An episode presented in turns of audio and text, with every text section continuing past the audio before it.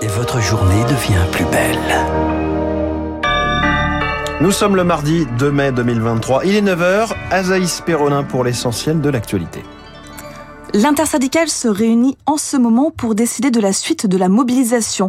Après un 1er mai très suivi à travers le pays, hier, 2 300 000 personnes ont manifesté contre la réforme des retraites selon la CGT. Ils étaient 782 000 selon le ministère de l'Intérieur. Le défi pour les syndicats est désormais de rester unis alors que des divergences commencent à pointer face aux invitations de l'exécutif qui tente de renouer le dialogue avec les syndicats. Et en marge des manifestations, hier, des affrontements avec les forces de l'ordre ont éclaté à Paris, Lyon ou encore Nantes. Selon le ministre de l'Intérieur, 406 policiers et gendarmes ont été blessés. Plus que deux semaines à attendre pour les soignants qui ne sont pas vaccinés. Après près de 20 mois de suspension, ils vont pouvoir réintégrer leurs fonctions, a annoncé le ministre de la, de la Santé François Braun. Tandis qu'aux États-Unis, l'obligation vaccinale des fonctionnaires et des voyageurs va être levée. Cette décision correspond à la fin de l'état d'urgence sanitaire. Les États-Unis qui recensent 20 000 soldats russes tués en Ukraine depuis le mois de décembre. D'après le porte-parole de la Maison-Blanche, la moitié des morts appartenaient au groupe paramilitaire Wagner, très engagé sur le front de l'Est en Ukraine.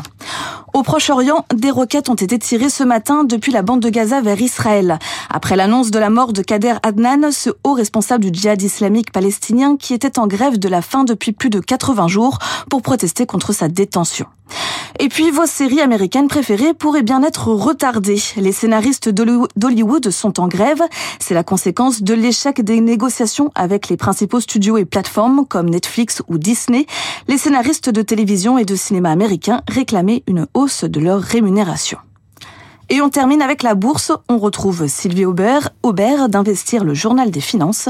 Quelle est la tendance à l'ouverture? Bonjour Azaïs, bonjour à tous.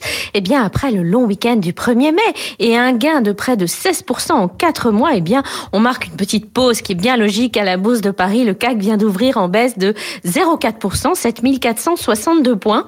À Wall Street, les deux principaux indices sont restés quasi stables. Hier, le marché a été rassuré par le sauvetage de First Republic par JP Morgan.